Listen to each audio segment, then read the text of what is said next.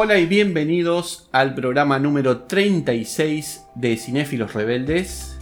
Y el día de hoy vamos a estar hablando de Cobra Kai, la serie secuela de Karate Kid, esa saga que arrancó en 1984 con esa muy querida película dirigida por John Avildsen, también conocido por la premiada Rocky y protagonizada por Ralph Macchio, Pat Morita y William Zapka, una clásica historia del héroe, el mentor y los villanos.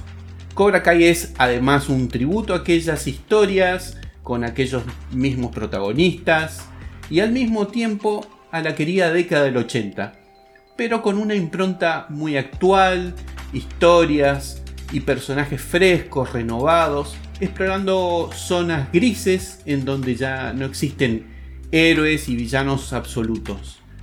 Debido a la pandemia, estamos reunidos en conferencia y a la distancia con Santi Urigón, Nicolás Mafongeli, Cristian Torres y quien les habla, Alejandro Ayala.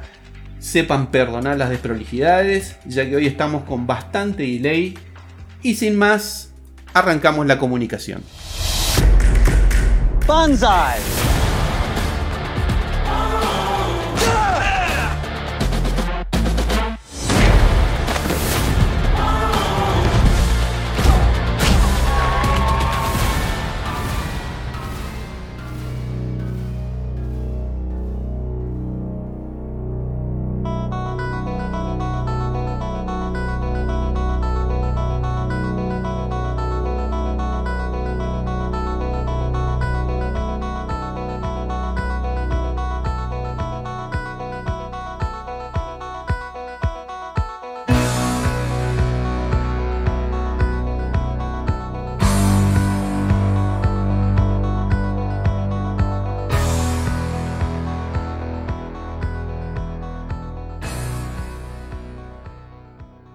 Chicos, ¿cómo andan? Santi, ¿cómo andás? ¿Cómo andan? Muy buenos días, buenas tardes o buenas noches, según el horario que nos escuchen. Un gusto estar acá para hablar de lo que ha sido uno de los sucesos del año en Netflix, que es la serie secuela, sería, de Karate Kid, como es Cobra Kai. Cristian, ¿cómo andas Cristian? ¿Cómo va? ¿Qué tal amigos? ¿Cómo andan? ¿Todo bien? Un placer estar aquí. Nico, otra vez Nico nos acompaña en el podcast, hacía bastante tiempo que no te teníamos por acá. ¿Cómo va, Nico? Hola, sí, ya, sí, es verdad, es verdad, me había olvidado cómo era esto ya, no sé, como dos podcasts, creo, tres, no sé cuánto. ya me había olvidado cómo se hacía. ¿Cómo se hacía el podcast cuando nos juntábamos? Claro, cuando no, cuando nos juntamos ya me olvidé hace rato, pero eh, así online también ya está como dos o tres que no venía, no sé. Eh, sí, sí, sí, hace rato que no estaba, así que estabas ahí ausente. bien, bien, bien. Eh, ustedes usan horarios muy raros, ¿viste? Nosotros es así. Los oh, jóvenes tenemos otros horarios. ah, cambió el fondo, bueno. perdón. Bueno, como saben, hoy vamos a estar hablando de esta serie, secuela, como dijimos, de, de la saga de Karate Kid, que se llama Cobra Kai, eh, arrancamos con la temporada 1, si a ustedes les parece. Eh, con, bueno, un Johnny Lawrence atrapado en un presente mediocre, preso de su pasado, y, un Daniel Labruso muy exitoso, ¿no? Eh, con una empresa de concesionaria de ventas de autos, que le va muy bien, todo lo contrario de su eh, ex eh, villano Johnny Lawrence, ¿no? Sí, sin duda, lo que decís, Ale. Este, es que Cobra Kai sería una secuela interesante porque revierte los roles de cómo había sido Karate Kid, ¿no? Donde habíamos tenido que el, eh, Daniel Laruso en Karate Kid, que era además de ser el protagonista de la historia junto con su maestro Miyagi, este, nos muestra que es el, la persona eh, disvalida, que tiene que luchar en la vida para eh, viene de, una clase media baja, tiene que luchar para tener su lugar. O sea, es el personaje con el que podemos empatizar más fácilmente en Karate. Y ahora en Cobra Kai se revierten los roles. Ahora Daniel Aruso es una persona de familia que se ha, triunfado en su negocio, vemos que es un exitoso eh, con, eh, dueño de una concesionaria de autos muy importante ahí de la zona de California, San, de San Diego, ¿no? Y, Johnny Lawrence, por todo lo contrario, que venía de una cuna de oro, ahora es una persona que, como vos bien señalaste, no solo está atrapada en los 80, sino que no ha progresado en la vida, ha quedado totalmente estancado, tiene que hacer changas para sobrevivir y vive eh, solamente pensando en, en esos años gloriosos en los que había sido adolescente. Y un detalle bastante interesante es que ah, eh, vive en un barrio de, de Los Ángeles, tengo entendido que se llama Reseda, que era el mismo barrio en donde vivía en un principio eh, Daniel Laruso. Si Exactamente. ¿Se acuerdan en Karate Kid? Él se había mudado eh, de otra ciudad de los Estados Unidos, se había mudado a Reseda, ¿sí? Y resulta que eh, en- Cobra Kai arranca en Reseda, ¿no? Eh, con un Johnny Lawrence viviendo en ese barrio que parecería que es un barrio más, eh, más sencillo, más obrero, daría la impresión, ¿no? Yo no Sí, conozco sí. esa zona, pero Es todo completamente dado vuelta. O sea, la historia totalmente. Y, y, bueno, creo que vos habías dicho en un sabías qué que karate, que Cobra Kai iba a ser una película en principio. en un Estaba principio, exactamente, exactamente. Iba a ser una película que justamente salió de Pat Morita, ¿no? Del señor Miyagi. Se, se entrecortó un cachito, vale ahí, perdón. Ah, bueno, bueno. Eh, Estaba diciendo que era una idea que originalmente había surgido de Pat Morita. Mirá vos. Sí, pero la idea, Miyagi. la idea que la idea original, eh, esto es verdad, lo que vos contás, pero la idea de contarlo así tan tan eh, revertida nace del chiste de un poco de How I Met Your Mother, porque Neil Patrick Harris después es uno de los que propone llevar a contar la historia centrándonos en Johnny Lawrence y no en Daniel Laruso.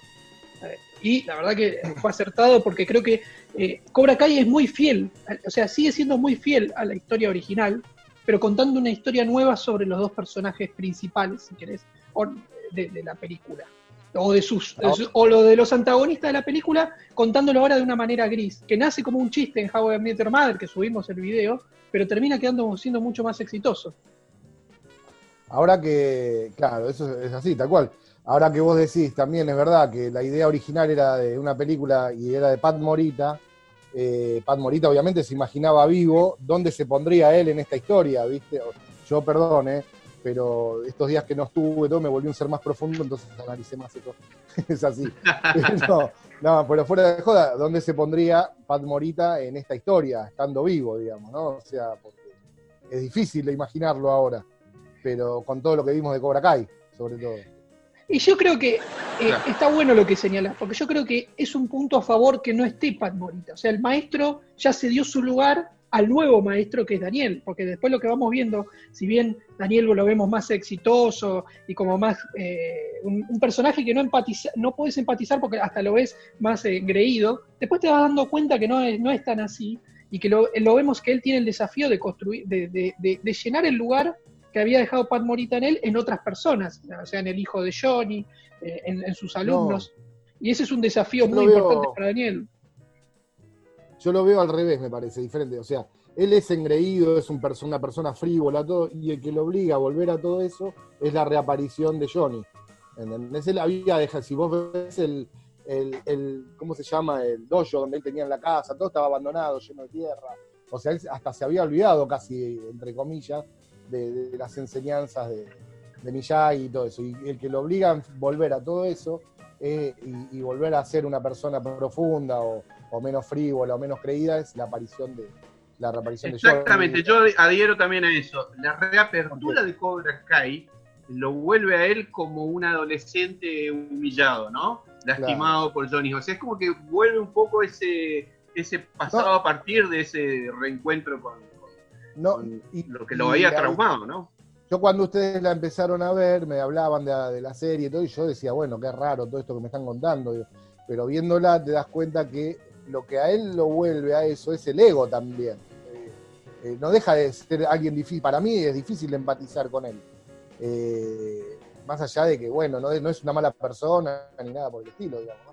Pero eh, lo que lo vuelve a todo eso es el ego, eh, que Johnny abre, se vuelve Johnny, lo enfrenta con todo su pasado, que para mí lo tenía bastante olvidado en un momento, y aparte de todo, eh, el, éxito de Johnny siendo eh, un entrenador de karate exitoso, que se vuelve exitoso, a él lo vuelve a poner. Está bien, él después, yo llegué hasta la al tercer capítulo eh, de la segunda temporada. y eh, hasta donde yo llegué y todo eso, él no lograba. Después creo que logra, sí, que vengan a estudiar, que vengan practicantes de karate y todo eso. Pero al principio vuelve sin cobrar, estamos de acuerdo, pero ¿por qué vuelve sin cobrar? Porque es millonario. Me parece. Claro. Claro. Es, medio, hay- es medio difícil. Es medio, es medio difícil. No hay, no hay buenos y malos dentro de todo, pero. No, es que es Sí, Lo justamente. que queda claro, digamos, lo que queda claro es que el verdadero villano eh, de toda esta historia es eh, John Chris. ¿sí? Es el- de toda la historia, partiendo inclusive desde Karate Kid. ¿sí? Que no quiero dejar escapar eh, eh, el contexto en que surgió la historia de Karate Kid y el contexto actual de, de Cobra Kai, ¿sí? Que yo creo que en eso Santi tiene a- a- alguna visión bastante interesante para contarnos. Ronald. Y bueno, es que es interesante lo que están analizando de, de los grises de, Cobra Kai. Este, porque, a ver, eh, es cierto lo que decís, Nico. eh, Daniel Laruso había un poco dejado de lado las enseñanzas de Miyagi. No sé si las había dejado del todo de lado, sino porque vemos que a la hija la quiso entrenar, que tenía el dojo en, en la casa, sino que, bueno, obviamente las responsabilidades de la vida a veces, viste, te dejan de lado otras cuestiones, de llevar un negocio, ser padre de familia. O sea, yo creo que lo que muestra bien la serie es que el tipo hizo, o sea, se ganó lo que, lo que tiene. No, no, no es que lo obtuvo de arriba ni nada, se lo ganó laburando y creo que en eso le habrá ayudado las enseñanzas de Miyagi. De hecho, Sí, le dice obvio. que a la hora de tratar con los clientes, él utilizaba mucho lo que Miyagi le había enseñado de cómo tratar con las personas. Este, así que eso, eso por un lado, incluso hay una escena muy buena con el hijo de, de Johnny Lawrence, cuando Johnny Lawrence se da cuenta y dice, no, yo vengo de Resida, le dice, yo, yo fui de clase A y me llegué laburando y esforzándome, llegué acá. Y bueno, él tuvo esa fortuna, obviamente. Pero, eh, eh, ¿por qué en los 80 era tanto blanco con negro, como él, lo, bien lo señalamos, y ahora es gris? Y bueno, yo creo que Karate Kid se estrena en el año 1984, fue uno, y el año 1984 no fue un año más en la industria del cine eh, de Estados Unidos, sino tuvimos grandes éxitos, ¿no? Chris, tuvimos los Eh, Cazafantasmas, no, sin ni hablar ¿Quién más era el lejos, presidente de Estados Unidos? era Ronald Reagan. En 1984 no solo era Ronald Reagan, sino que había sido reelecto Reagan, recién, El actor. el actor, había- y había sido reelecto El recién, actor. había sido reelecto recién siendo el presidente eh, reelecto con la mayor cantidad de votos de- en ese momento y lo seguiría después. Nunca un presidente en la reelección no tuvo tantos votos como tuvo Ronald Reagan, que ganó en casi todos los estados. El pobre Walter Moldane, que era su, contra, su rival demócrata, no- sí. no- ganó creo que uno o dos estados. Pero bueno, era un año encima donde eh, veníamos de la, de la década del 70, viste este cine tan eh, hecho en época de crisis económica, con Taxi Driver. Bueno, los, los años de la década del 80 se empieza a ver un crecimiento económico muy fuerte en Estados Unidos y empieza a haber un poco más de optimismo en, en- en muchas cuestiones. Y esto se empieza a ver reflejado en el cine, hasta en películas de terror. Ese año también se estrena, sin ir más lejos, Pesadilla. Y Pesadilla, digamos que es una película de terror, pero es bastante Bueno. colorida. O sea, es bastante este, bien ochentosa. Empiezan Alegre, a- por así decirlo. No, no olvidemos que venimos. No, digo, no olvidemos que venimos, ahí, como decís vos, de los 80, venimos de, de- de ese fin de los 70, donde Chaplin, cuando vuelve a Hollywood, dice: son todos bancos, bancos y más bancos. Ojo, por eso también, ¿viste? Eh, tiene mucho que ver todo el, el negocio que explota, eh, en lo que digo, en el negocio cinematográfico, ¿no? Más, más allá de todo. Mm. Sin duda, Nico. Eh, eh, siempre me quedó grabada esa frase que dijo la desilusión de él cuando Sí. vuelve. ¿Qué? ¿Qué ibas a Sí, decir? sí, sí. No, eh, justo esta semana eh, escuché una charla sobre, sobre cine y decían, bueno, el cambio importante que había surgido Star Wars y cómo cambió el lenguaje, ¿no? En el cine hasta ese momento, que se venían haciendo películas con otro lenguaje cinematográfico y que de alguna forma Star Wars cambió todo eso por completo, lo que eh, terminaría siendo el cine de los 80, ¿no? Ese cine de entretenimiento que de alguna forma eh, te dan eh, ese lenguaje en la boca, que no tenés que procesarlo de alguna forma, ese cine de entretenimiento, ¿no? Al que estamos acostumbrados y nos gusta hoy. Es que, aparte, en la década del 80, ya eh, Star Wars lleva a contar estas historias del bien contra el mal, estas historias del bueno, Y, incluso yo creo que Karate Kid, al, tener el mismo director que, Rocky, es una historia de autosuperación como Rocky, pero ambientada ya en los 80 en un personaje adolescente que a través del deporte, o sea, hasta la trama es idéntica a Rocky, ¿no? Eh, una persona antisocial o, no o socialmente que le cuesta integrarse a la sociedad, este, como pueden compartir tanto Rocky como Daniel Laruso, a través del deporte logra entrar en la sociedad, eh, crecer y, autosuperarse con esfuerzo y sacrificio. Este, creo que esa Vincent ha contado estas dos historias de una manera muy similar, pero en contextos distintos. El Rocky era una historia de autosuperación de una persona obrera en la década del 70 y esta es una historia de autosuperación de un adolescente en, un... no, no crecer ya solamente como deportista, sino como también como persona y podemos, por eso empatizamos muy fácil con Daniel Laruso en la primera. La, aceptación con sus compañeros de la escuela, ¿sí? todas esas motivaciones adolescentes. Y Daniel sufría bullying, viste, le, lo cargaban y, y, en ese contexto de, así vendrían un montón de películas. Bueno, al año siguiente Volver al Futuro, las sagas de Howard Hughes, o sea, este, La chica de Rosa, Ferry Bueller. O sea, creo que el año 84 que fue un año donde empezó eh, uno eh, de, los grandes íconos de los 80 que nos llegan hasta hoy. ¿Y Gremlins no es de los 84? Gremlins es de los 84, exactamente, ese fue otro de los grandes estrenos del año. Eh, detective suelto en Hollywood, si querés también una película bien de los 80, así, este, que muestra hasta bien la, época de, de, Reagan, ¿no? Este, como era la, época materialista de, los 80. Así que eh, en, ese contexto, Karate Kid fue un, fue un, fue un suceso. Eh, después tuvo unas secuelas. La 2 me gustó, ¿sí? la, la 3 y la 4 son para olvidar. Así que, pero en el 2018 cuenta esta historia secuela y dice, bueno, vamos a adaptar la historia de Daniel Laruso y, Johnny Lawrence, pero ahora el mundo es distinto, obviamente, no solo porque han pasado 40 años, sino también un montón de sucesos. Tenemos al presidente a Donald Trump en Estados Unidos, tenemos una sociedad norteamericana donde hay mucha división, donde hay mucho, mucho, mucha pelea, ya se pierde la racionalidad, muy dividida.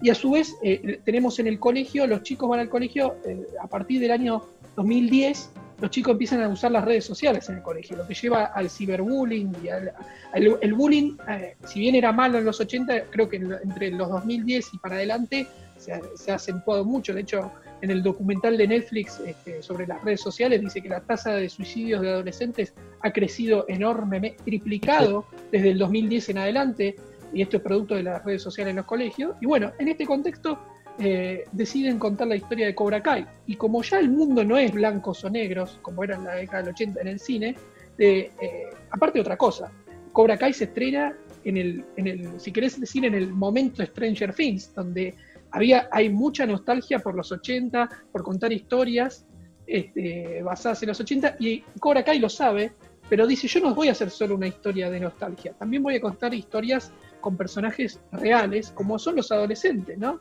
Claro, de hecho, los adolescentes. Exactamente, por eso es, eh, otra cosa que destaco de, la serie. Este, decide contar una historia donde, eh, como se invierten los personajes, ahora contarla más centrada en Johnny Lawrence. De hecho, Johnny Lawrence cuenta la versión de los hechos de Karate Kid en una escena con Miguel eh, donde cuenta que cómo le robó la novia, cómo le, y pareciera que el, que, hacía bullying era Daniel, ¿viste? exactamente. Con todo desde la perspectiva de, Johnny. Igual, igual en base a eso que decís vos, eh, también está bueno saber que Cobra Kai nace en YouTube Red, o sea, ¿de dónde sale? ¿Quién la toma la historia? O sea, ¿por dónde sale la primera vez? O sea, hay poca gente que, todos piensan que, mucha gente piensa que es de Netflix, por el poco alcance que tuvo YouTube Red. Sí, sí, sin duda. tiene que ver con eso que vos decís de, de, ayornarse a todo lo de ahora, ¿viste?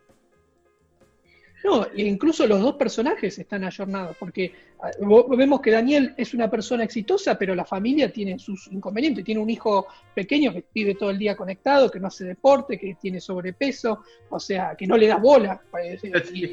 Y, los padres no le ponen límites. Eh, la hija, que bueno, está bien, eh, se ve que es un poquito más responsable, pero también, viste, no, le cuenta cosas a los padres, tiene secretos, tiene, choca con el auto a una persona y no le contó a los padres. O sea, este, Y para mí, el verdadero adulto de la serie, porque lo que muestra bien la serie es que si bien Daniel y Johnny ahora son adultos, su pelea es adolescente y hasta no tiene sentido que sea adolescente, que se pelee Claro. ya.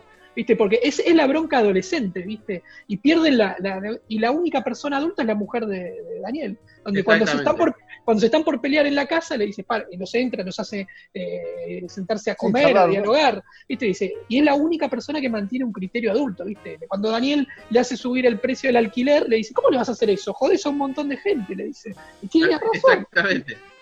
Bueno, pero esa escena, por ejemplo, cuando, cuando los hace entrar, y ahí se logra, eso que decís es cierto, porque ahí se logra, cuando- con la intermediación de la persona más adulta, digamos, entre comillas, se logra el primer acercamiento, que terminan los dos tomando, yendo a comer, a tomar algo, charlar y logran un acercamiento que se rompe de golpe después cuando pasa, cuando vuelven a la Claro, casa. es- ese primer acercamiento, ahí es como se- que se dan cuenta que tienen más en común que, Claro. que diferencias, ¿no? Que son más parecidos de lo que ellos creen.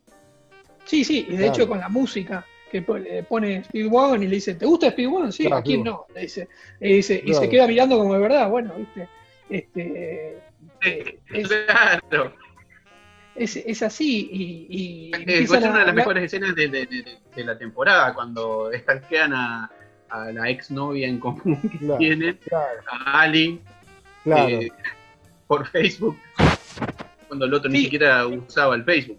Incluso, incluso Daniel sabía un montón, sabía que era médica, pediatra, que, que, estaba cansada, y Johnny, y Johnny la mira y le dice, ah, pero sabe bastante para, dice, bueno, pero porque está en Facebook, pero la, la había rebuscado y había visto en qué, en qué andaba su vida. Sí, se terminan riendo de la cara del marido, de Sí, ella. sí. Se terminan riendo los dos de la cara del marido. se de- Esa parte está muy buena, claro. Después, bueno, porque, bueno, si no, no habría más serie, ¿no? Si no pasa lo que pasa después. Y, lo, y otro contexto que también se tiene, o sea, como es el bullying, también es la época, o sea, del Too. O sea, pensemos que Cobra Kai se estrena en el 2018, había saltado a la luz lo de Harvey Weinstein en 2017, y también la época de esta de la corrección política. Y bueno, y Johnny Lawrence es una persona políticamente corre- incorrecta, es machista, todo, pero sabemos que es, no, es, no es mala persona, sabemos que puede crecer, de hecho, después lo vemos en la segunda temporada hasta que crece en esta visión de- de- si no es porque, esté, como dijiste Ale, está atrapado en su época. O sea, el tipo sigue viviendo en la década del 80 con la mentalidad de un adolescente en la década del 80, pero en el año 2018, 2019.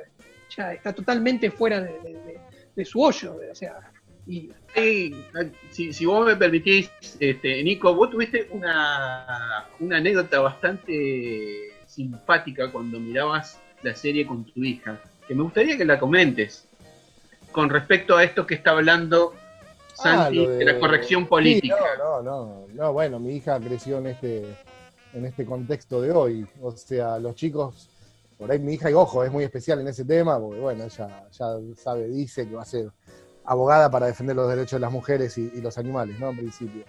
Pero no soportó, no se bancaba a Johnny, lo, lo dio, lo dio. eh, cuando le hacía bullying al labio porque tenía el labio leporino, decía, pero no es que se callaba, sino que lo puteaba, decía, ay, no puede ser, ay, decía cada cinco segundos, ¿viste? O cuando decía algo de las mujeres o el machismo observado. Que son niñitas, que como, como Son en, niñi- en cuando dijo son- cuando dijo son ni- niñitas. Cuando dijo Pero- son niñitas, casi se levanta y Sí. se va y lo quería romper la tele.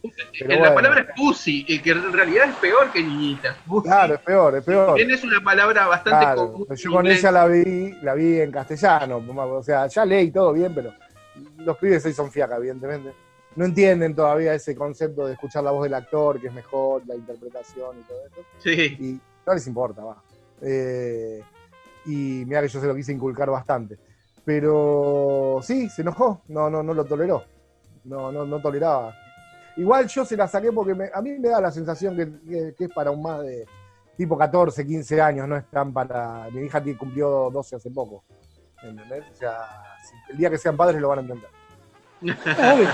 Es una serie, a ver, es una serie que, eso, eh, ahora que me dejaste ahí algo importante, es una serie que apunta al público joven, apunta, y más que nada es verdad, adolescente, porque hay muchas historias de amorío adolescentes que, sí, es verdad, 14, 15 años este, sería más una edad más acorde este, que, que- Sí, este, sí, sí, como hay señalás, cosas que. pero también apunta a los, que los adultos la disfrutemos y, y- y- y cuenta esta historia nueva siendo respetuoso con la original, que es lo que es la oportunidad que nos perdimos con, con Disney y Star Wars, ¿no?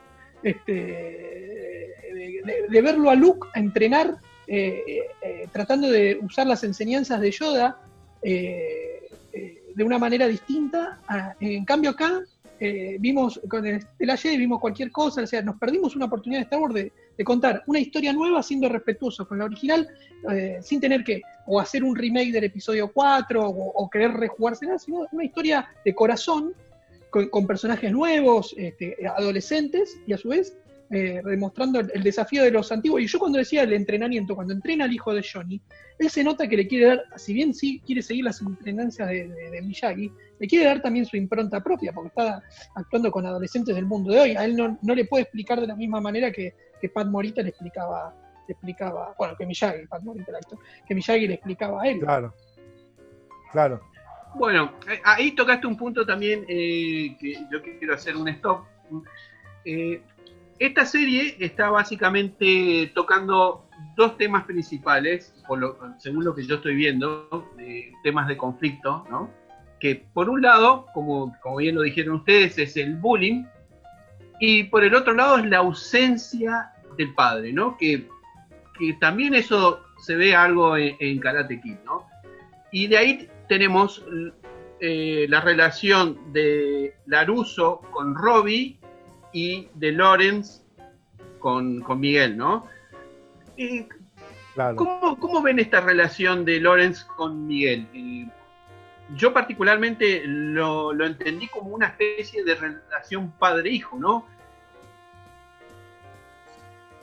paterna, y en donde Lorenz, busca subsanar eh, los errores cometidos eh, eh, con su propio hijo, ¿no? Robbie. ¿Qué, les pareció esa, relación? Sí, eh, sí, sin duda que, en realidad, sí, Johnny Lawrence por ahí asume, no sé si el rol de padre, pero, pero sí el rol de, querer encarrilarlo al pibe, o sea, eh, él, o sea, Johnny Lawrence empieza a estudiar karate y esto lo, muestra más, no lo exploro Karate Kid, esto lo explora la serie, desde una ausencia paternal, ¿no? Y donde Chris reemplazó la figura paternal y, él tuvo un mal maestro. O sea, vemos que los defectos de Johnny no es porque es mala persona, sino porque tuvo un mal maestro que le enseñaba que había que ganar a cualquier precio y no, con, honor ni, con, eh, con esfuerzo sí, pero con un esfuerzo eh, orientado a, querer derrotar al enemigo, como si el, eh, enfrente no tenés un rival, tenés un enemigo, enseñaba Chris. Era, eran todos enemigos. Y, Johnny Lawrence sí, creo que por ahí, más que Miguel buscándolo a Johnny Lawrence, es lo que vos decís. Johnny Lawrence buscaba la relación que no tenía con los hijos, reemplazarla con otra persona. Este, buscar llenar ese hueco que no podía llenar con el hijo. Exacto. Muy diferente de la motivación que tiene Daniel Laruso con Robbie, que por cierto es el hijo de Johnny Lawrence. Que en esta relación parecería que Laruso quiere reconectar con eh, su propio pasado con Miyagi, ¿no? Es como que él busca repetir lo mejor de su vida con ese muchacho eh, desamparado que es eh, Robbie, ¿no?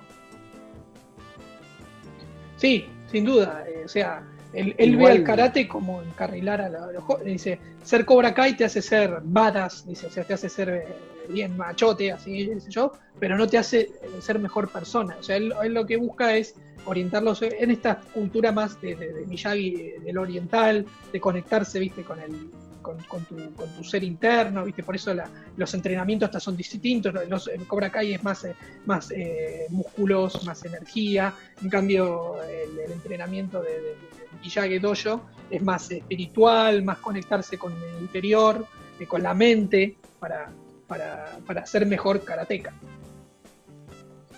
¿Qué ibas a decir, Nico? Igual, no, no, que hay algo, no sé si será eh, está bien escrito, está bien hecho, pero pibe no, no me termina de cerrar el chico Robbie, ¿no? El hijo de, el hijo de él. Está bien, tiene un comienzo medio complicado porque estaba totalmente perdido y casi que lindó, viste, con la parte delictiva, digamos, ¿no? Al principio.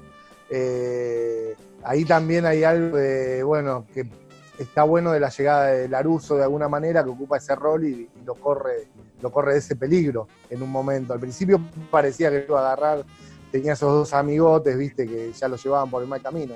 eh, pero igual así todo es como que me choca un poco todavía, ¿viste? No sé si será eh, esas ganas de, que, como dijimos al principio, de que Johnny pueda eh, no ser, ser, el bueno de los dos, sino reencauzar esa vida, ¿viste? Todo, que, todo lo que sin querer le fue pasando, porque también las cosas le pasaron sin querer.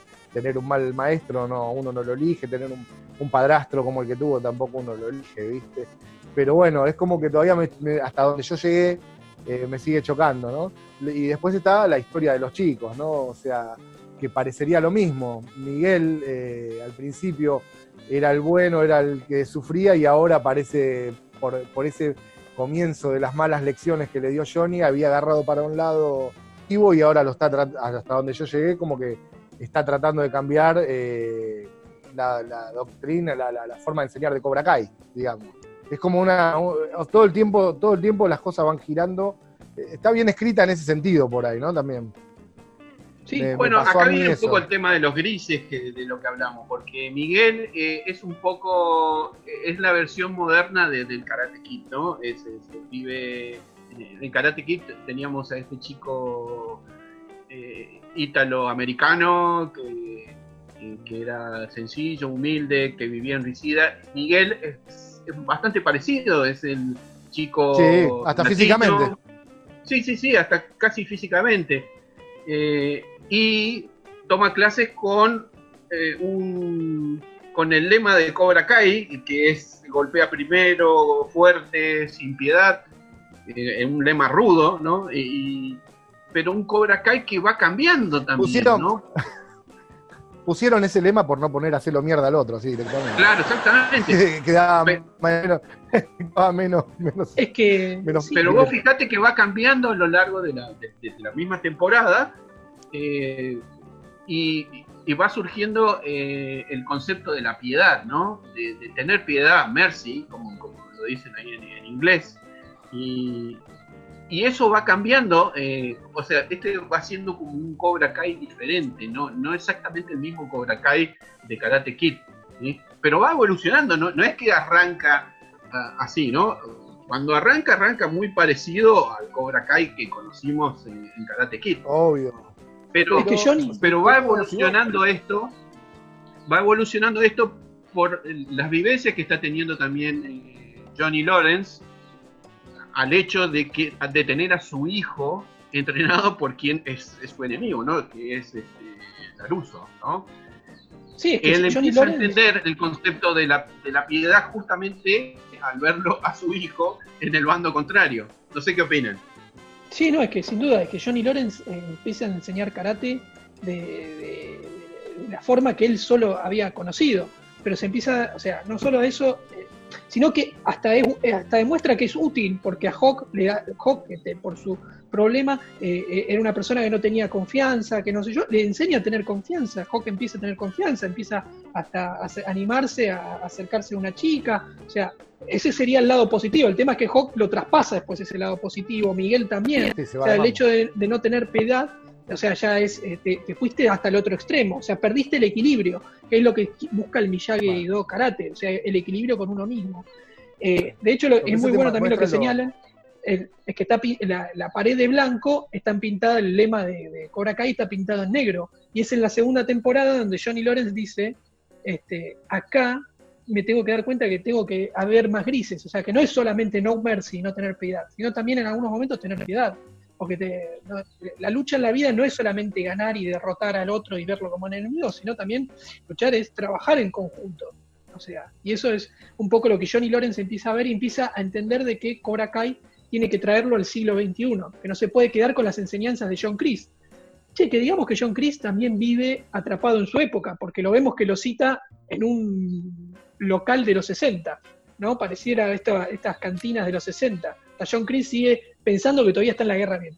Bueno, chicos, eh, les propongo hacer una pausa, ¿sí? Vamos a la música y, nos vamos a adentrar un poco en la banda sonora de la, serie, que es excelente. y En este caso vamos a escuchar una canción de Poison, eh, Nothing But a Good Time.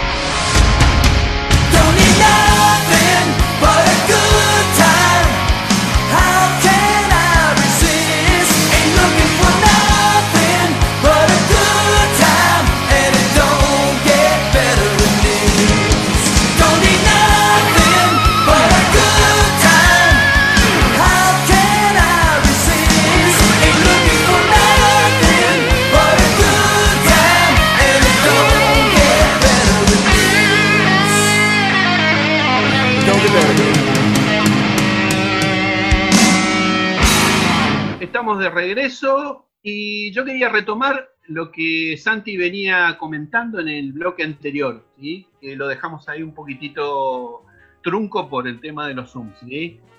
A, ver, a ver, Santi, sí. No, que, digamos que John Chris este, que fue, perdón, ¿cómo, cómo aparece John Chris en esta, en esta serie? Es increíble, al final de la primera temporada, incluso se nos dice que está muerto, no, no sabíamos si iba a aparecer o no, cómo aparece al final diciendo Cobra Kai nunca muere, este, Cobra Kai siempre está, este, ahí apareciendo al final de, la, de, la, primera temporada, es un personaje que también, al igual que Johnny, vive atrapado en su época. Él, eh, él, había peleado en la guerra de Vietnam, había sido un soldado, este, traumatizado. Y, lo cita Johnny en una, en una confitería en la década, que está en la década del 60, con lo cual él también, o sea, sigue ahí en su época y le empieza a inventar toda esta historia de que había luchado en Panamá, en, o sea, incluso hasta piensa que eh, fue un soldado de Reagan en, Centroamérica en la década del 80.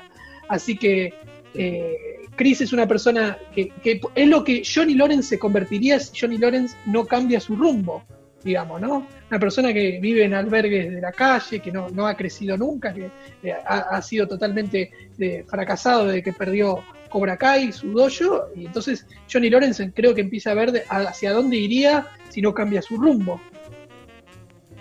Exactamente, exactamente. Y John Chris es el verdadero villano de Karate Kid podríamos decir, ¿no? Y esta primera temporada que, lo vamos dejando ahora, eh, no tiene como un villano eh, específico, ¿no? Eh, parecería ser un, historias de desencuentro, ¿no? Pero con la llegada de John Chris, ahí ya aparece un villano, ¿no? Aparece un, malvado. No, sí. no sé qué opinan ustedes. Yo, como decía, creo que hablábamos ayer yo lo que decía, yo llegué hasta el tercer capítulo, cuarto casi de la tercera, de la segunda temporada, y todavía está ahí fresco. Por eso yo les decía, aporta algo después, porque eh, sí aporta, ahora, ahora que vos lo decís, bueno, por ahí me puedo dar cuenta de, eso, ¿no? De que le sirve a Johnny como un, espejo del futuro, digamos, de ver a dónde va, eh, si no cambia. Pero no sé si después, a partir del tercer, cuarto capítulo, el tipo desarrolla otro tipo de cosas, o hasta donde yo lo veo, está bastante tranquilo, va está presente ahí en, el, Cobra Kai. Eh, bueno, pasó esto con el chico, nunca me acuerdo, ¿cómo se llama el chico, el tímido, el, amigo, el amigo de Halcón? El que no se animaba, no me acuerdo el nombre. Dimitrio o Dimitrio. Dimitri. Dimitri. Bueno, tiene ese encuentro que es genial cuando el pibe le empieza a hablar y le empieza tocando el tatuaje y le rompe la nariz. Eh, eso es genial, ponele, ¿no? Pero hasta ahí más o menos vi de, de, Chris. Después no, no vi que aporte mucho más, digamos, a, al desarrollo de la historia.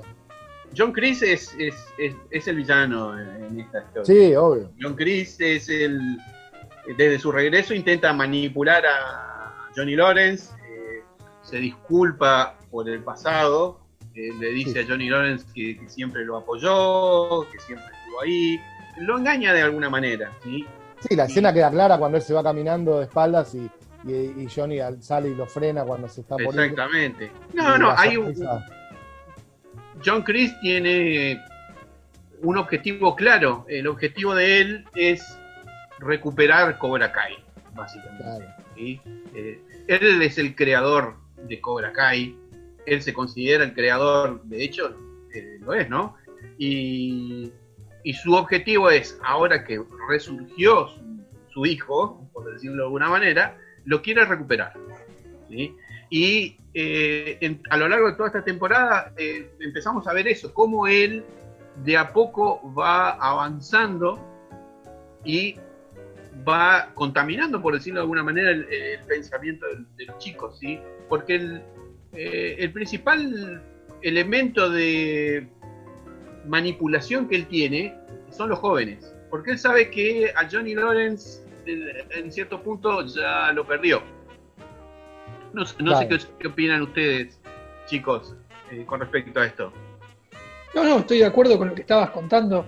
Eh, la, forma de encarar el villano es, es, es, o sea, obviamente sabe John Chris que no puede volver a la escena después de estar tantos años desaparecido y no puede ya eh, sacar a Johnny Lawrence del medio sin, sin ir de a paso. Entonces va de, de, a poquito, como pasos de bebé, va, tomando el control de, querer, queriendo tomar el control de Cobra Kai. Por eso en los primeros capítulos hasta te parece que está del lado de Johnny, o sea, lo ayuda a, entrenar a los chicos, este, está con ellos, eh, eh, eh, le dice que respeten al Sensei Lawrence, que, sigan sus enseñanzas.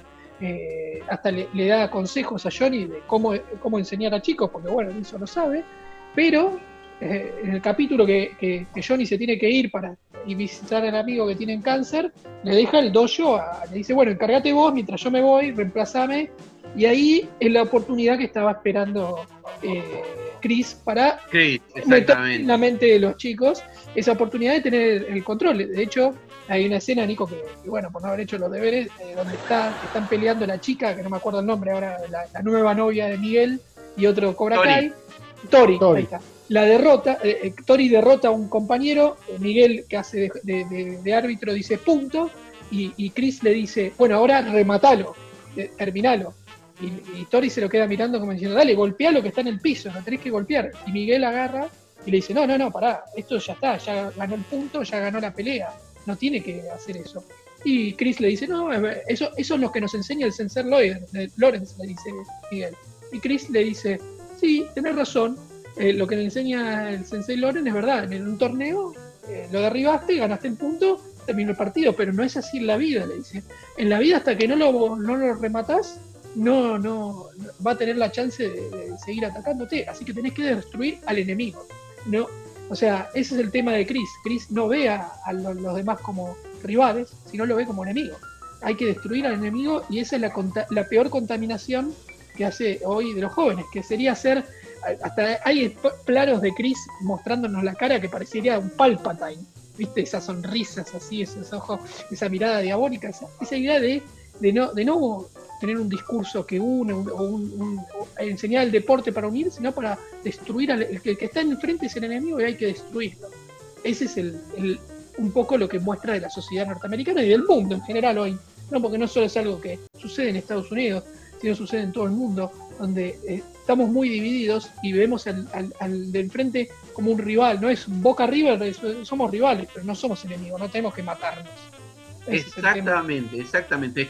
es muy interesante lo que está diciendo Santi, porque justamente eh, esta temporada está poniendo el reflejo un poco de lo, de lo que es la sociedad americana y lo que es el mundo en este momento, ¿no? Eh, un mundo polarizado en donde el que es diferente es el enemigo. Y está sucediendo dos cosas. Eh, por un lado, eh, tenemos a, Johnny Lawrence que está empezando su arco, empieza a cambiar, ¿sí? gracias a la lección que él aprendió con su hijo, Robbie. Él trata de diferenciarse de Chris. ¿sí? Él ya empieza a hablar de que no está bien aprovecharse de las lesiones del contrincante, él valora la compasión. ¿sí? Lawrence pretende mejorar Cobra Kai y mejorarse él mismo. ¿no? Eh, y que sus chicos no cometan el mismo error que cometió él. ¿sí? Todo ese es el arco que empieza a transitar eh, Johnny Lawrence. Y por otro lado, tenemos a John Chris, que es todo lo contrario. Eh, como bien lo dijiste, es una persona atrapada en su pasado y que empieza a meter la semilla de su semilla en Cobra Kai y que le empieza a funcionar bien porque los mismos chicos ya empiezan como a dudar, dicen, ah, pero eh, eh, el sensei Lorenz nos dice esto, o nos dice lo otro, y, ya empieza a haber como una especie de confusión en donde empieza a haber una, suerte de separación o, dentro del mismo Cobra Kai, ¿sí?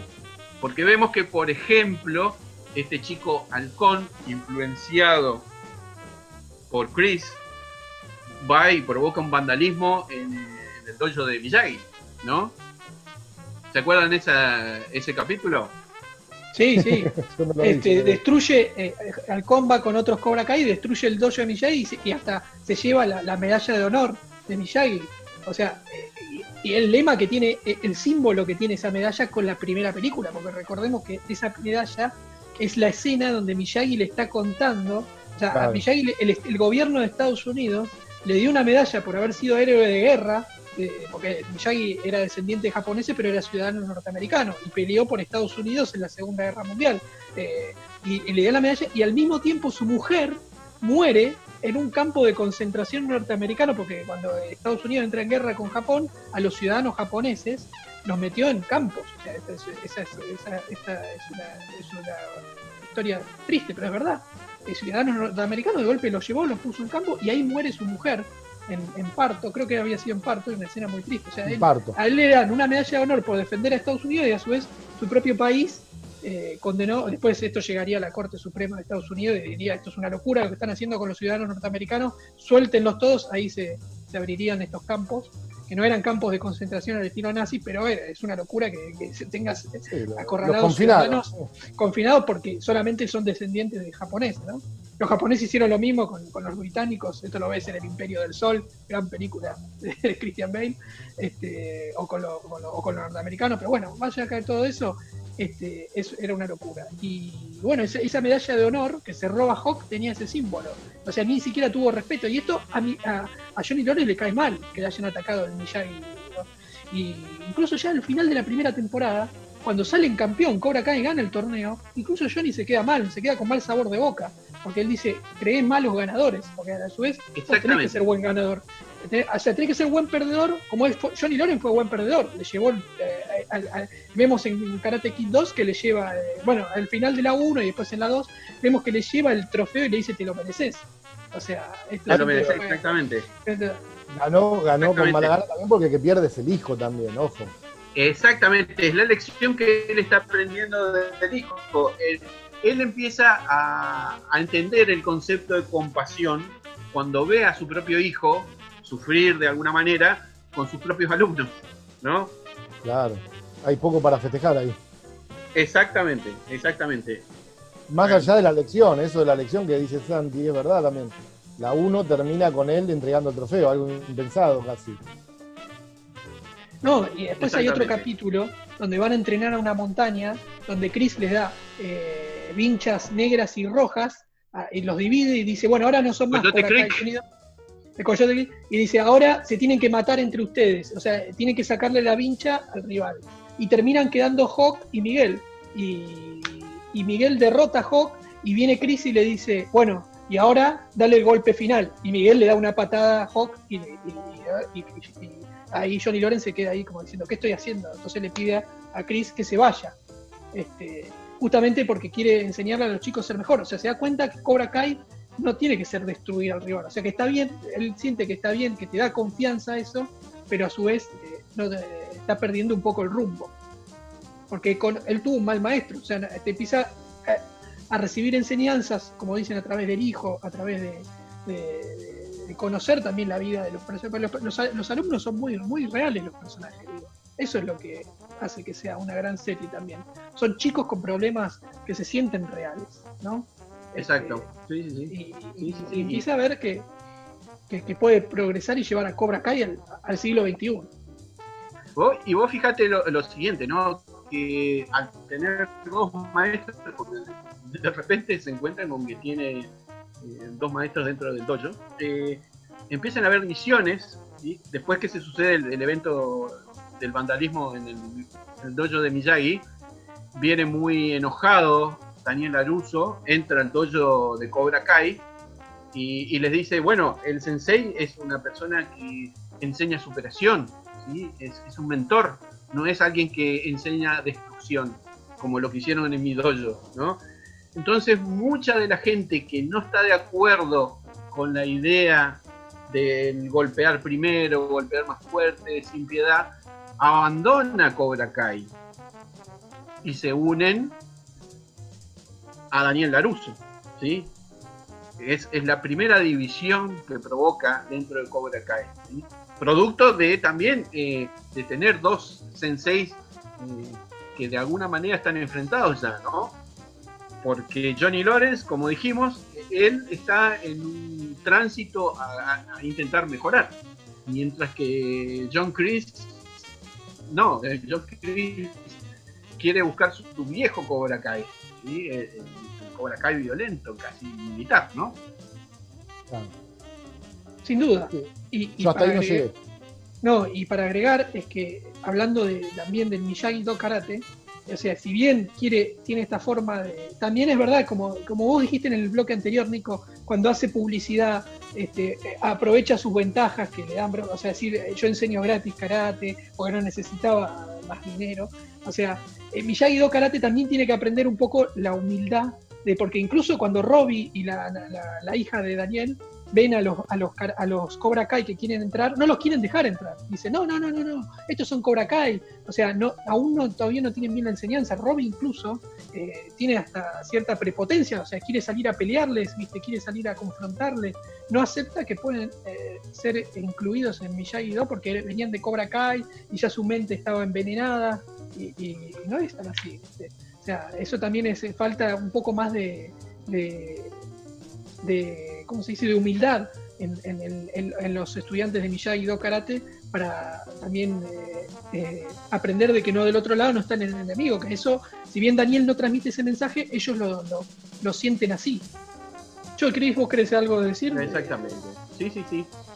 Ahí está. Ah, no. no, bueno, eh, lo interesante, más allá de, todo lo que comentaban antes, me parecía que Cobra Kai Em, es como el resumen ¿no? Eh, de la profundidad del personaje de Johnny y cómo, di, y como cada día va creciendo, ¿no? A medida que él va aprendiendo cada cosa, va transformando su comportamiento y sabe que las lecciones de Chris eh, te va a llevar al peor lugar de la vida, que él eh, estuvo en ese lugar y sabe de qué se trata y él quiere que sus alumnos, digamos, sean lo, lo mejor posible, básicamente, ¿no? Tal cual, tal cual, tal cual. Y yo quería hacer una, como una superposición entre el personaje de Johnny Lawrence y Daniel Laruso ahora. ¿sí? Johnny Lawrence eh, está transitando un arco, empieza a mejorar como personaje, ¿no? Se, va haciendo más bueno, ¿no? En cambio, a Daniel Laruso le empiezan a pasar otras cosas, ¿sí? A partir del momento de la reapertura de Cobra Kai, vuelve a sentirse un adolescente humillado y lastimado por Johnny y sus amigos, ¿no?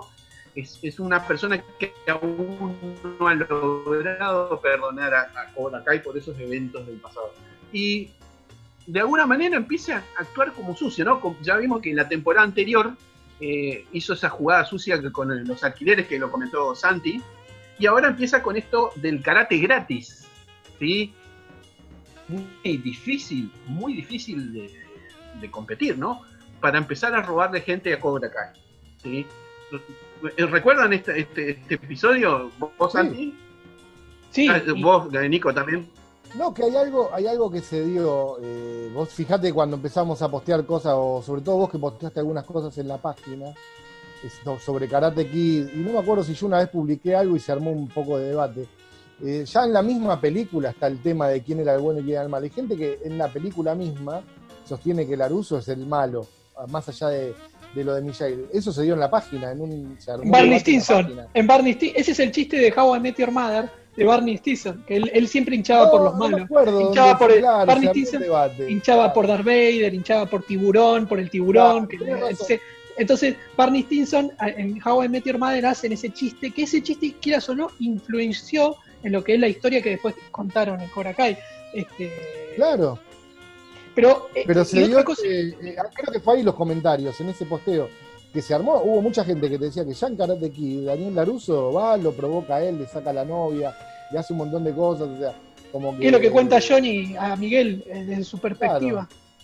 Claro. ya está ahí, por eso te decía, yo no llegué... No, eso es la primera temporada. Ah, no me acordaba, sí, sí. No, creí que decías después, que venía después. Pero pasan cosas así, o sea, se armaron ese tipo de debates, ¿viste? Y obviamente en la serie ya queda es donde más profundiza también. es lo que hablábamos hace un rato. Todo el tiempo va girando, o sea, no hay un bueno ni un malo, pero todo el tiempo vas, vos te vas poniendo un poco de cada lado todo el tiempo también. ¿Qué pasa esa? Claro, claro, sí, sí, pasa.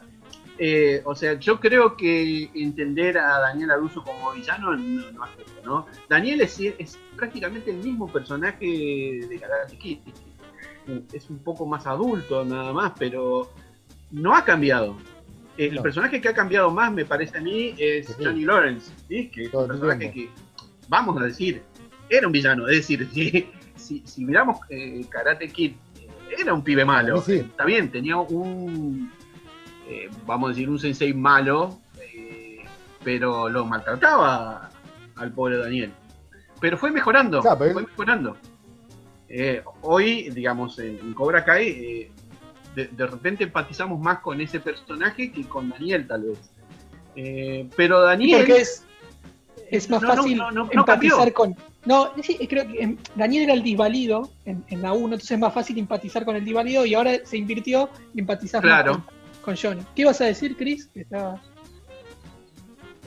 No, que volviendo al, al temita del sketch, justamente de la serie que vos mencionabas, Santi, él le dice que el verdadero eh, Karate Kid, cosa que, que no dijimos, era Johnny Lawrence, ¿no? Sí, sí, sí, sí. Y, y otra cosa interesante que se da en la serie, que es cuando en el momento donde se juntan las parejas y están en el restaurante de, de Ah, comida muy bueno, mexicana, muy bueno. sí.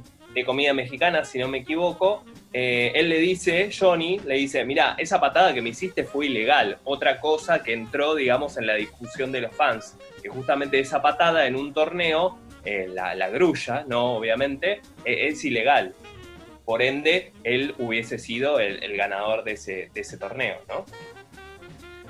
Sí, sí, sí, es interesante. Es toda una discusión quién es el verdadero realmente Karate Kid. Y Miguel. lindo. En la, Sí. en la temporada 1, Miguel usa la grulla en una de las peleas eh, de las instancias anteriores. Sí, sí, Ah, sí, se lo robó la grulla. sí. Sí, y lo mira así, Y se lo mira. mira, y lo, y Loren lo mira a Daniel como diciendo, eh, te lo robé. No, y quiero, pará, y quiero resaltar una cosa de Daniel que dijiste, Ale. eh, o sea, que Daniel se convierte en un adolescente y empieza Sí. a perder su, su rol de adulto. Empieza a, de- a- a- a descuidar su matrimonio y su trabajo. Se le, va, se, le, se le va un empleado a la competencia porque no le, no le estaba dando bola. La mujer se le planta y le dice, flaco, tenemos un negocio que llevar juntos, el que nos da de comer, que nos da este estilo de vida, te dejas de joder, lo hace, eh, se va a dormir al sofá. Entonces él empieza a decir, bueno, pará, estoy perdiendo lo importante en la vida, que Miyagi, si estuviera vivo, me diría, dejate de joder con el karate, preocupate en tu familia, que es lo que importa. ¿viste? Exactamente, No es el exactamente. karate. sí, sí. O sea, Le- le- empezamos a ver una crisis de- en Daniel. A mí realmente me gusta mucho porque Daniel, eh, más allá de que por ahí eh, uno como público se sienta más simpático eh, ahora con Johnny Lawrence, Daniel sigue siendo un buen tipo, es, es un buen tipo y, y de alguna manera sigue siendo ese adolescente. eh, hay como una especie de retroceso, le pasa todo lo contrario que a Johnny Lawrence. ¿Sí? Mientras Johnny Lawrence va mejorando, va creciendo, va cambiando, Daniel vuelve. Daniel empieza a, tener como una crisis, ¿no? Eh, Bueno, que Es si que- te eh, no, Sí. no. No, que no, que si te fijas, eh, el encuentro a la larga, no sé cómo irá a terminar la historia, pero el encuentro los termina beneficiando a los dos en un punto. Él recupera el tema de recuperar el karate que le enseñó eh, Miyagi y pues, abre su dojo, vuelve, a esa fuente, digamos, de sabiduría y todo eso, y el otro se, va haciendo mejor persona. ¿Entendés? O sea, el encuentro, o sea, yo hasta donde llego no, no hay un fin de historia visible todavía pero hasta donde yo llegué, más o menos, a la larga van creciendo. Está bien, el otro descuida el laburo, descuida la familia, como me están diciendo ustedes, que pierde un empleado, todo lo que le pasó, por, pero a la larga eh, vuelve a encontrarse con lo que con algunas enseñanzas de Miyagi que, apare- que aparentemente las tenía olvidadas. Y bueno, y Johnny eh, se va haciendo mejor persona. Es eso, me parece. Es que justamente en realidad el- el- el- lo que la mujer le reclama es que tenga ese equilibrio. O sea, está bien, tenés tu dojo de karate, hacé lo que te gusta, pero Claro. no olvides tus obligaciones. O sea, es ese equilibrio que tiene que encontrar y que lo encuentra y van a comer a ese restaurante de comida mexicana. Y es muy importante esa escena, porque a su vez lo que están diciendo, o sea, vemos que Daniel pierde la objetividad con Cobra Kai. Ahí deja de ser adulto, se saca, ¿viste? empieza a ser boludeces, porque pierde esa objetividad. Pero en, ese, en esa comida le cuenta, eh, Johnny le dice que lo, lo eché a Chris porque me di cuenta que estaba enseñando mal a mis alumnos, yo quiero hacer un Cobra Kai bueno, quiero hacer... Y entonces Daniel lo empieza a mirar de otra manera a, a Johnny. De hecho, al final de esa, se- te- terminan disfrutando hasta la cena, ¿viste? Están ahí con las dos parejas, la disfrutan, es, es como una salida de amigos, y termina la y dice, bueno, lo podemos repetir, y se dan la mano. O sea, algo que no había pasado Claro. hasta, hasta- hasta ese momento. Se dan la mano, lo habían disfrutado. O sea, eh, yo- Daniel se da cuenta que Johnny quiere cambiar. Exactamente. Y estamos hablando mucho de, de Johnny y de Daniel, ¿no? Eh, pero ¿qué les parece toda la trama paralela de los, de los chicos, no? Porque es importante. Porque la serie ha atrapado bastante a, a los más jóvenes.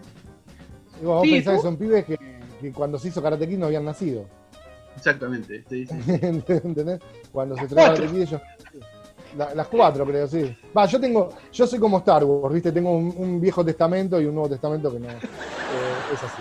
La- a partir de la segunda ya no vi más, no, no, no. La tercera y la cuarta no la vi. Eh, no, no, me cuidé. Y la, la remake menos, no, obviamente. Oh, es verdad que tuvo la remake de Chucky Chan No, no, no. Con el hijo de Will Smith. Sí, no, no olvidate. Eh, vi, vi 10 minutos y dije, no puedo. Sí, es una Es porquería. No, se me apareció Pat Morita, el espíritu de Pat Morita, y me dijo, corta ya, decía. No, igual la, la 4 ya es muy mala. Creo que la cuarta hay una escena que está eh, Hilary Swank entrenando con, no sé, con qué música de los 90.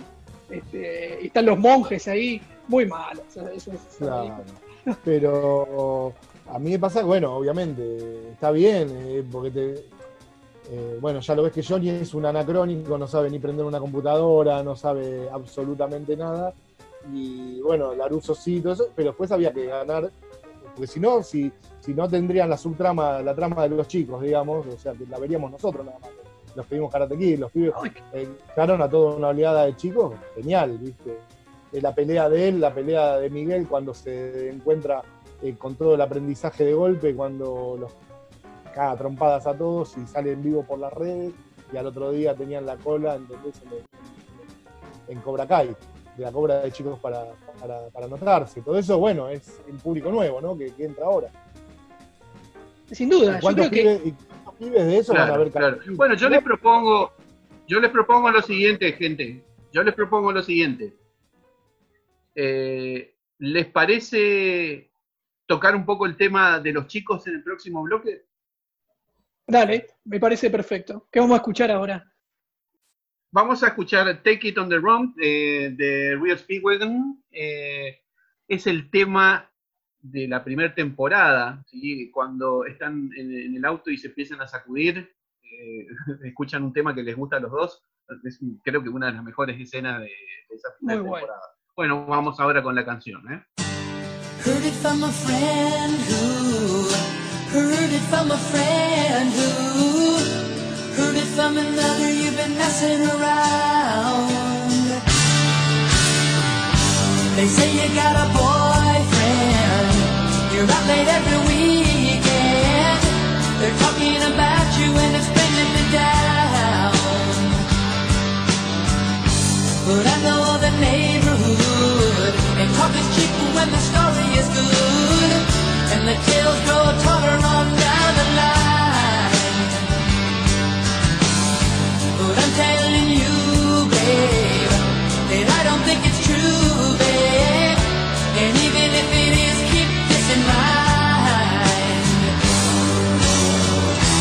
Take it on the run, baby. If that's the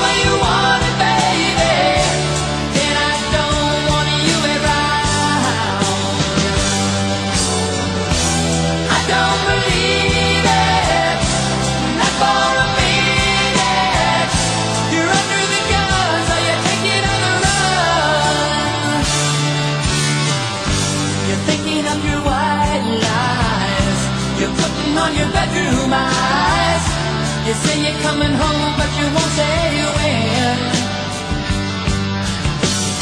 But I can feel it coming. If you leave tonight keep running And you need never look back again.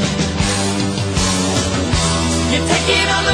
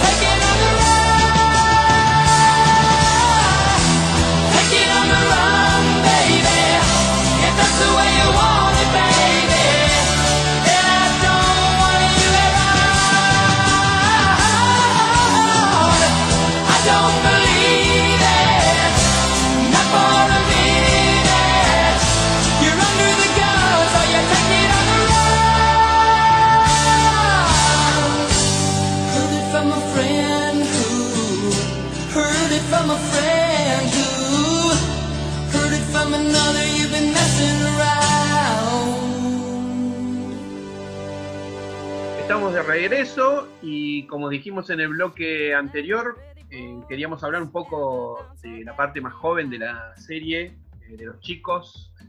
Eh, a ver, ¿se engancharon con la historia de los chicos? La historia de Miguel, ese enamoramiento con Samantha, Laruso, con Tori, ¿no? Todo ese problema entre Miguel y Robbie, entre Samantha y Tori, la escena final que no la vamos a contar para, para no spoilear un poco a, a Nicolás, pero, pero bueno. No, este, no, ¿por qué ya se puede imaginar, ya se puede imaginar de que, de que hay un quilombo ahí, un desconche, un desmadre tremendo por esa trama.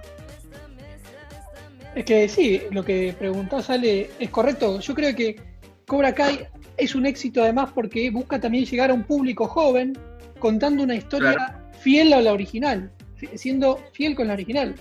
Esto es lo que no hizo Disney y Star Wars, Star excepto. Con The, excepto con The Mandalorian, que deberíamos cuando termine esta segunda temporada dedicarle un podcast, me parece, ¿no? De Mandalorian, que Sí, a sí, la sí. primera y segunda temporada.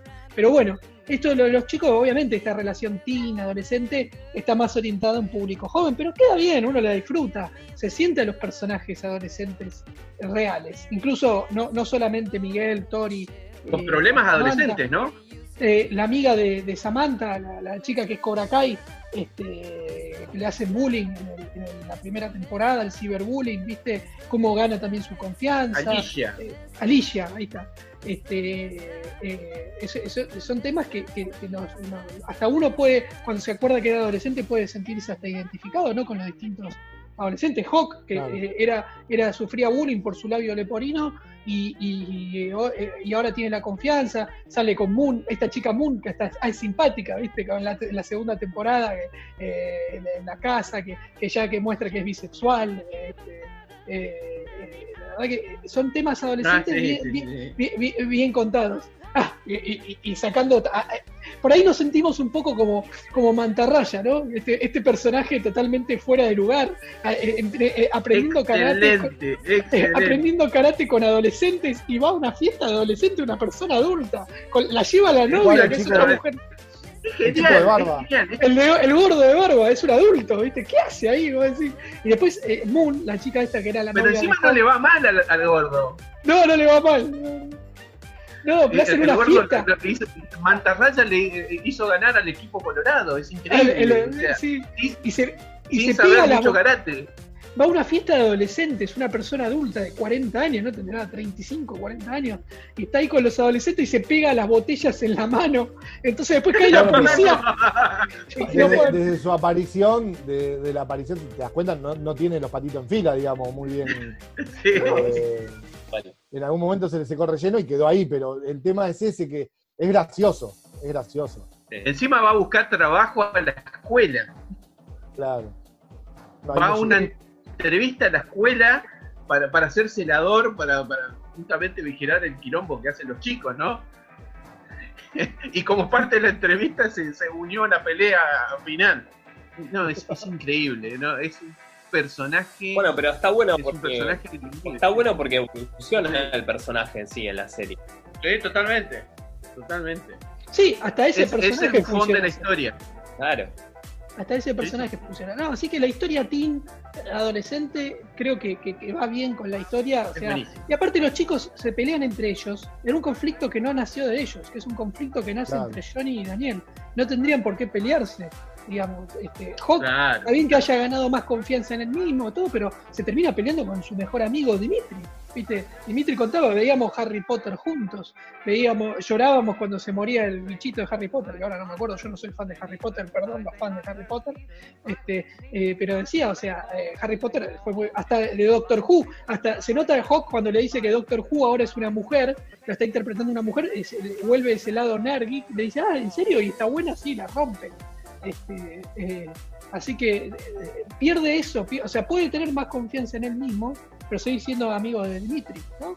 Ese es el lado No, lo que le corrompe Chris. Lo que tiene de bueno que la historia de los chicos la hicieron, la podrían haber hecho mal, nada más que para ganar seguidores nuevos, digamos, que la- pero lo hicieron bien. O sea, Lo hicieron bien, lo hicieron bien. Sí. Aparte, vos fijate cómo una historia muy adolescente, que su- sucede mucho, ¿no? Eh, estos problemas de amor, es que un pibe se enamora de una chica, después sa- sale con otra y en realidad sigue enamorada de la piba. O sea, son problemas muy típicos de, de- de adolescentes. Pero ese problema tan típico de adolescentes se convierte en una gran pelea entre Cobra Kai, Claro. Se nos ¿no? Que, Pero que- es la gran pelea que se arma al final, ¿no? Que, que, que al final no tiene nada que ver, ¿no? Un conflicto de amores se convierte en, en- en una pelea de entre dos bandos tremendo. Eh, te- yo creo que eso es lo que mejor está logrado de, de esta segunda temporada, ¿no? Es que, ¿sabes qué creo? Encima me haces acordar, vos fíjate que Karate Kid 1 termina con Daniel con Ali, ¿no? Termina el chico conquistando a la chica. Y la 2 arranca con que se pelearon. estaba. pues ya no está Ali. Y conoce una nueva aventura amorosa. Bueno, lo mismo pasa entre Samantha, que Samantha, a ver, digamos, Samantha y Miguel sería la parejita de la serie, ¿no? Eh, De las dos temporadas incluso. pues, Sí. Sería hasta, hay química en ellos. Pero sin embargo, se, se pelean y, y Samantha está con Robbie, que si bien podría ser que hasta tuvieran más química, por así decirlo, es como que no queda. Uno quiere que Samantha esté con Miguel un poco adentro, uno por lo menos. Y a su vez Miguel está con Tori. y ves que- que- vos ves que Samantha y Miguel se complementan mejor para ayudarse a crecer. Este, por ahí Robbie eh, sería el- como el más ideal, son los el más seductor. buenos. Pero, pero es como que no se complementa. O sea, es muy gracioso cuando los compara Dimitri y le dice, los tenés a Jon Snow y Daenerys Targaryen. Este, y le dice, eh, le- le- las, refer- la- las referencias a Game of Thrones son, son muy buenas, me, me maté de risa. Sí, sí, sí. Sí, cuando no, lo quieren, ac- cuando no los quieren aceptar, le dice, esto es como cuando eh, Westeros quería aceptar a los, a los salvajes. Y dice, Jon Snow no usó los salvajes, le dice Daniel, para, para derrotar a los, a los caminantes blancos. Eh, sí. Dice, y, Dimitri se compara con Samuel Tarly, dice, Samuel Tarly derrotó al caminante blanco. Eh. No, pero quiero decir esto, o sea, es como que en las tramas hasta de Karate Kid, en las historias de amor que tuvo Karate Kid, que no duraron, porque la tercera película también eh, ya no está con la japonesa que había conocido en Okinawa, Daniel. Sí, sí, sí. Sí, sí, to- totalmente, totalmente. Eh, quería pasar a unas anécdotas que tenía Cristian, si puede ser. Eh, Cristian, vos me habías comentado que querías contar algunas curiosidades sobre Cobra Kai. Sí, exactamente, Ale. Tengo ahí algunas curiosidades mientras Santi revolea algo, no sé qué es. Eh, lo, interesante de la serie en sí, me pareció, es que mm, demuestra escenas eh, de la pelea, pero eh, vistas desde otra perspectiva. No sé si notaron eso en la serie, cuando Sí. justo muestran la escena final y en algunas otras escenas eh, no es la misma escena de la película en sí, de la primera parte sobre todo, sino son distintas tomas de esa misma escena. Ajá. Ah, sí, sí, sí. Eso es muy Sí. interesante. Bueno, y con respecto al cast de la 1, eh, bueno, eh, Daniel Laruso o Ralph Macchio fue el único de los jóvenes eh, que venía de hacer una gran producción, justamente una película de Francis Ford Coppola de 1983 que se llama Los Marginados. En esa película laburó con, eh, con Tom Cruise, Matt Dillon, Patrick Swayze y entre otros personajes.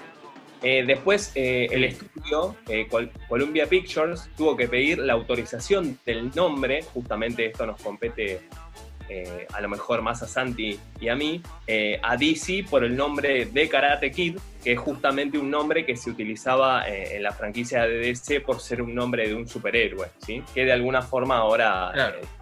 mucho no se habla de ese personaje.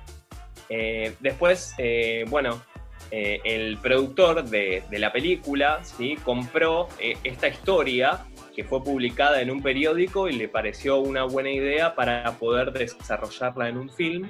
¿sí? Y el guionista, eh, Robert Mark Kamen, si, si lo pronuncio bien, aportó, digamos, su propia historia. Justamente el pibe fue como un- un pibe maltratado, así como Daniel Laruso, por sus compañeros que, que justamente le hacían pasar un maltrato. Y este se entrenó en varios dojos y en esos dojos conoció a un personaje parecido al de John Chris, que era un tipo que venía... eh, de, digamos, de, ser un ex militar, ¿sí? con sus conflictos, y luego eh, que era así violento, ¿no? Por así decirlo, como John Chris. Y después conoció en otro dojo a, un japonés retirado que era Miyagi, que de alguna forma utilizaba eh, más la inteligencia, ¿no? más que la, violencia, como mencionó Santi en algún momento. Después, eh, alguna de las otras curiosidades es que Daniel, Daniel o Ralph Macchio fue el que- el que más regalos le hicieron en toda esta franquicia, ya que, eh, digamos, el auto que se utiliza, el Ford Super Deluxe de, este, de 1947, el descapotable tan lindo, eh, se lo regalaron, Hermoso. él lo pudo comprar en varias oportunidades y en la segunda se lo dejaron en la puerta de su casa como obsequio para además eh, contratarlo para la segunda y tercera parte.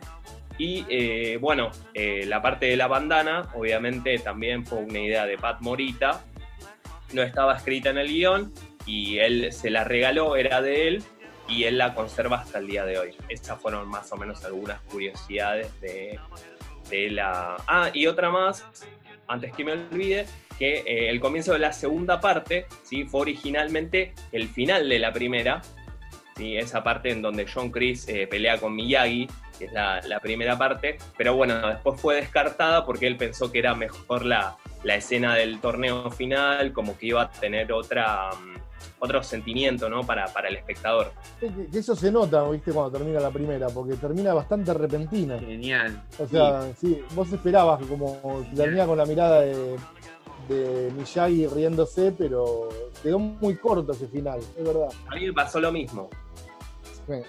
Le da el trofeo y Sí. Sí, sí, es como que te dejaba ganas de, de ver algo más. ahí te das cuenta que era, eh, cuando fueron al montaje cortaron, como decís vos, cortaron todo lo demás. Tal cual. Perfecto. Y, y- Y quedó mejor. para la- ¿Cómo? Yo te digo que quedó mejor. Hoy uno así con el, incluso con el diario del lunes, que te- arranque la segunda mostrándonos las consecuencias de la primera, que quedó un poquito mejor, creo. Este, Sí, no sé cómo hubiera terminado. No, hubiera terminado como que viendo que eh, Daniel se queda con Ali y, y Chris queda en la, en la- en la desdicha. ¿Y qué esperan para esta tercera temporada de Cobra Kai? Y bueno, que Que lo descongelen, que lo descongelen a Miguel de la carbonita. No, pero que no, No. que no, que no se tienden, que sea la última. O sea, no sé, si yo no, no llegué al final de la segunda, me imagino que da para que No sé, siga, si, pero- no sé si se va a hacer la No, creo que está pensada una tercera y una cuarta. Yo creo, mientras tengan una historia original que contar, que la cuenten. Pero sí, es verdad. Yo creo que están buscando traspasar un Me parece que en una tercera o una eventual cuarta sería traspasar el, el, el manto a los, a los chicos, ¿no? Este, que es lo que quiso, si querés hacer eh, de la Jedi. Este, pasarle el legado de Luke a Rey y a Kylo. Este, este, es un poco buscar Bueno. eso, me parece, el de la tercera temporada. se logró bien ahí. Espectacular. Este, este, pero bueno, en la, en la tercera dice que vamos a ver más los eventos de, eh, o, o de la segunda película de Karate Kid, de Okinawa. O sea, serían incluso actores que estuvieron en esta segunda parte de Karate Kid, como el villano, el chico, el japonés, eh, aparecería el actor nuevamente en esta segunda. Reaparecería Ali, incluso. También, si bien esto también eh, está bien que se la hayan guardado Elizabeth Shue, que estuvo en The Voice, así que ahora parecería que volvería Ali ahí con este mensaje de texto ahí al final. De, de- de Al la- final, claro. Así que eh, reaparecería Ali. Y bueno, veremos. Veremos cómo resuelven estos conflictos que, que se han armado. Ya hubo unos, unas, unas pequeñas eh, imágenes de Daniel ahí entrenando en un dojo, eh, peleando contra alguien. Este, que aparentemente sería, este- sería en Okinawa y sería este chico, eh, este actor japonés. Sí, no, tendría que aparecer Ali porque sería como también una vuelta, eh, una vuelta genial, digamos, ¿no? También, y que, cómo reaccionarían Sí. ellos y qué pasaría. Hay que Sí, ver aparte- para dónde agarran la historia, pero Elizabeth Shue dejó que mostraran sus imágenes, así que se ve que Claro. en contacto con ella. O sea, la- las, las escenas de ella de Karate Kid aparecen en esta, aparece la imagen de ella, así que lo, lo ha permitido. Ahora que, que- yo no sé si hay una reconstrucción o qué, pero cuando en la primera temporada van al parque de diversiones que va eh, que va Daniel con Ali en la, en la primera, es, es exactamente igual. O sea, Sí. el parque de diversiones. Cuando va Miguel con Sam, con Samantha, es el mismo parque y está prácticamente lo que uno ve es casi igual. No sé si será que ese parque quedó tenido el tiempo y existe o hicieron una reconstrucción genial. El minigolf. El minigolf, sí, sí, sí, sí, sí, sí, se ve. Sí, sí, lo Sí, mismo. Hasta, la cabina, la cabina de igual, fotos, todo. Todo igual. No, la- sí, la cabina, bueno, modernizada, pero viste, son cosas como muy parecidas. No, pero Muy buenas. sí, sí, y, sí, sí, y no sé si el, el Miyagi, el, el club de karate de, de Miyagi, ese, no sé si será lo mismo o lo hicieron exactamente con las mismas, con las mismas fuentes, con todo exactamente lo mismo. el auto amarillo es el mismo. El auto sí, creo que era el mismo. Sí, sí, Sí, es el mismo. Es de- él lo compró, es de- Es el mismo, sí. Es, es de Ralph Macchio. Sí, sí, sí. No, genial. Sí, sí, sí. Sí, eh, fue lo que contó Cristian justamente. Y en la tercera que se sabe que va a que hicieron. viaja a Okinawa. ¿Cómo? En la tercera, Y en la tercera dice que Okinawa. Que, que haría un viaje a Okinawa. Sí, sí. No, Así que entraría un poco, un poco toda esa temática, ¿no? Y un detalle que. Va a haber algo de, de Karate Kid 2. de Karate Kid. Y un detalle que no podemos dejar de mencionar es el lindo capítulo este, de, de- de Johnny con sus amigos eh, ex Cobra Kai y con el que está muriendo de cáncer, que efectivamente el actor eh, salió después en todos los diarios, eh, tenía cáncer de verdad y falleció. Robert Garrison, sí. Robert Garrison eh, no estaba sabía. realmente enfermo.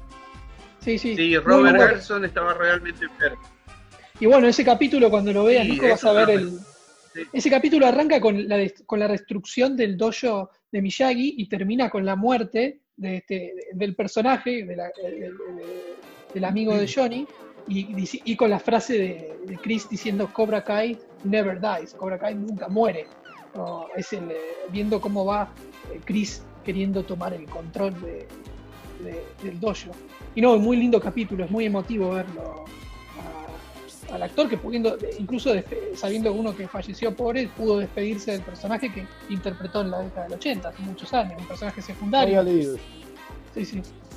Sí, uno de los eh, personajes que faltó eh, fue el de, el de Dutch, que es justamente, Claro. justamente Chad McQueen, que es el hijo de, obviamente, del ya conocido McQueen, ¿no? Sí. Y también eh, había ¿De un. Rayo McQueen? eh, No, no, no, de Steve no, de McQueen. Steve, Steve McQueen.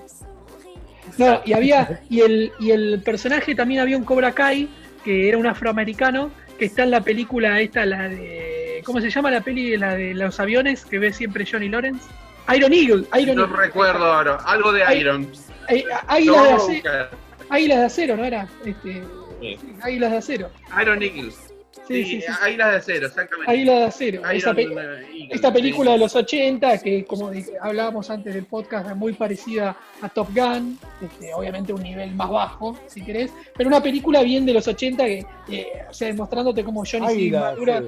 Águila de Acero, sigue mirando esa película como, como, eh, o sea, tipo no, no, no mira otro cine más que ese.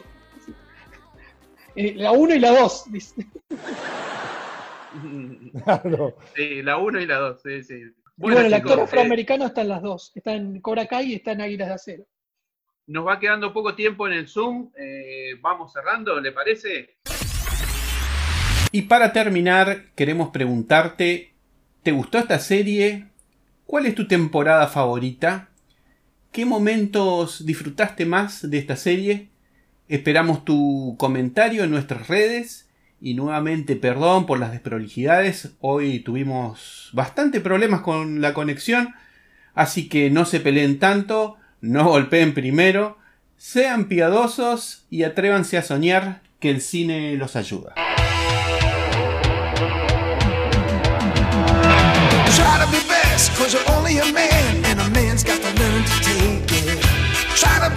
Though the going gets rough, that you gotta hang tough to make it. History repeats itself, try and you succeed. Never doubt that you're the one,